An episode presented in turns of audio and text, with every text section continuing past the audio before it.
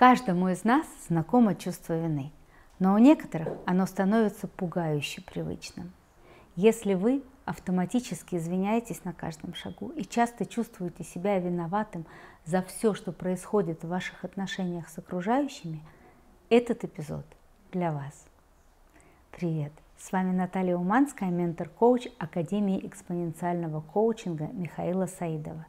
И сегодня мы с вами поговорим о том, откуда берется хроническое чувство вины и как от него избавиться. Многие до сих пор думают, что чувство вины возникает логичным образом в результате проступков. Обидел – виноват. Оскорбил – виноват. Совершил проступок – виноват. По этой логике люди с хроническим чувством вины постоянно причиняют своим поведением вред окружающим. Но правда в том, что это не так. Скорее всего, среди ваших знакомых есть человек, который склонен брать на себя вину за все на свете.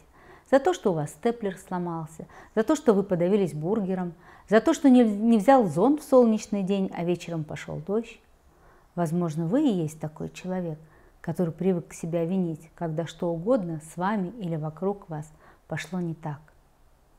На самом деле хроническое чувство вины обусловлено вашим гормональным фоном – в человеческом организме все стремится к привычному, сформированному ранее балансу, даже если этот баланс неправильный и не соответствует нынешним условиям вашей жизни. Если вы в детстве на протяжении долгого времени испытывали чувство вины чаще остальных эмоций, то со временем вы привыкли психофизиологическому состоянию, которое вина вызывает. То есть вы привыкли к чувству вины точно так же, как люди привыкают к курению или наркотикам. У вас сформировалась химическая зависимость от смеси гормонов, которая ощущается вами как чувство вины. Именно в этом причина, почему вы можете чувствовать себя виноватыми по жизни, даже если по факту ни разу не совершали глубоко неэтичных поступков или преступлений. А теперь давайте разберем, как именно формируется чувство вины и каким образом можно от него освободиться. Как всегда, причина в голове, а точнее в наших убеждениях о себе и о мире. Мы чувствуем себя виноватыми, когда верим, что причинили боль или вред себе или другому человеку. Мы считаем, что в прошлом должны были поступить по-другому, а так как поступили, это неверно – или неправильно. И тогда мы осуждаем, критикуем себя. Интересно заметить, что иногда мы виним себя не за слова или поступки, но даже и за мысли, когда считаем, что не должны были так думать. Или за чувства, когда верим, что чувствовать так неправильно. Зарождается чувство вины в раннем детстве, когда малыш верит, что от него зависит благополучие родителей и винит себя если родители выражают недовольство.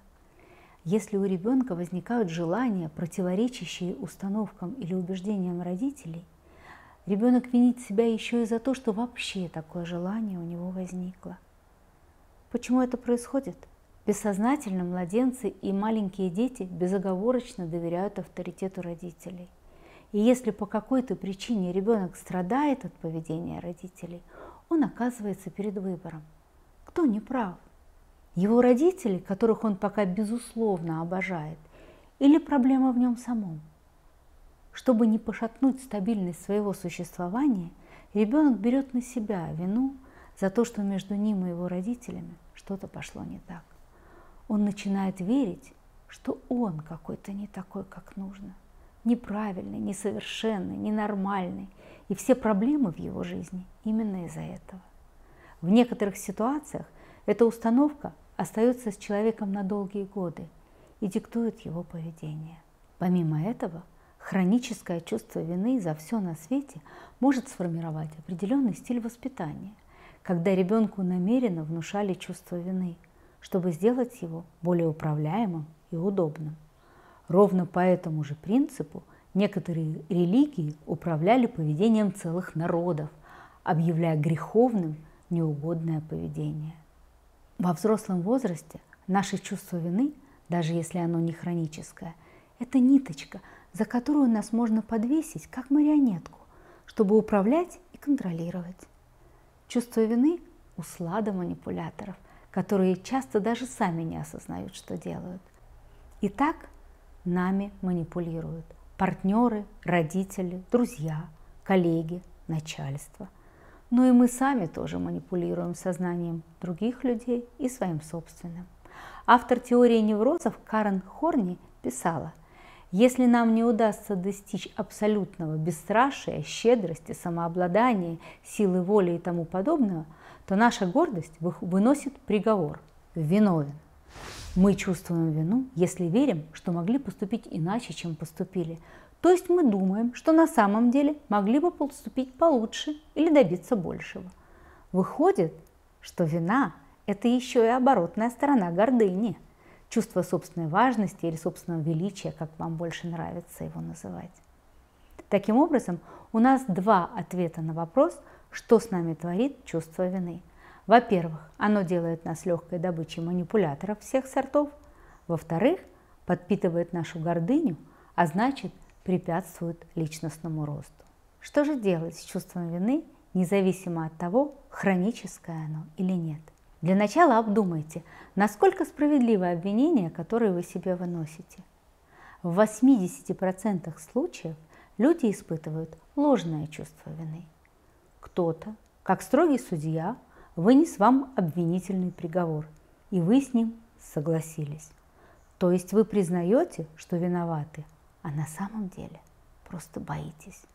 Да-да, это страх. Вы боитесь отстаивать свою правоту. Страх вступить в открытый спор, страх конфронтации настолько силен, что, как в детстве, заставляет вас манипулировать собственным сознанием и поверить в свою виновность. Примеры? Ты же мать, как ты могла? О, я же мать, не знаю, как объяснить. Наверное, я не должна была. Ты работаешь у нас уже три года и должна понимать. О, страшно признаться, что не понимаю. Выходит, что легче признать себя виноватыми, чем пытаться объяснить свою позицию судье, который старше, умнее, выше должностью, громче голосом, ну и вообще увереннее.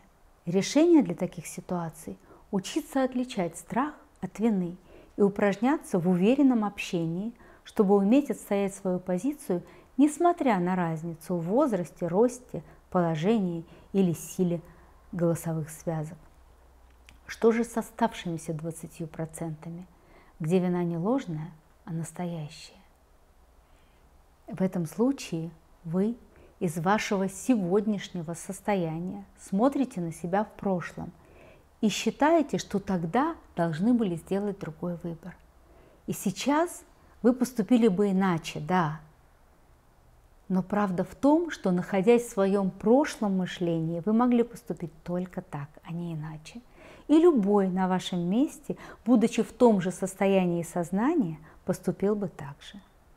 Вывод – Ваш поступок в прошлом не характеризует вас сейчас.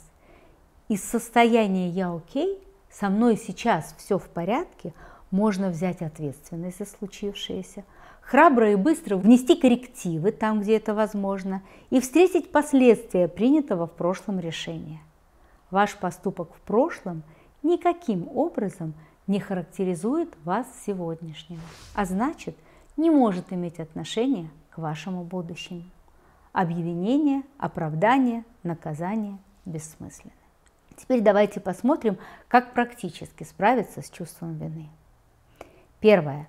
Попробуйте ставить под сомнение мысли, рождающие вас чувство вины.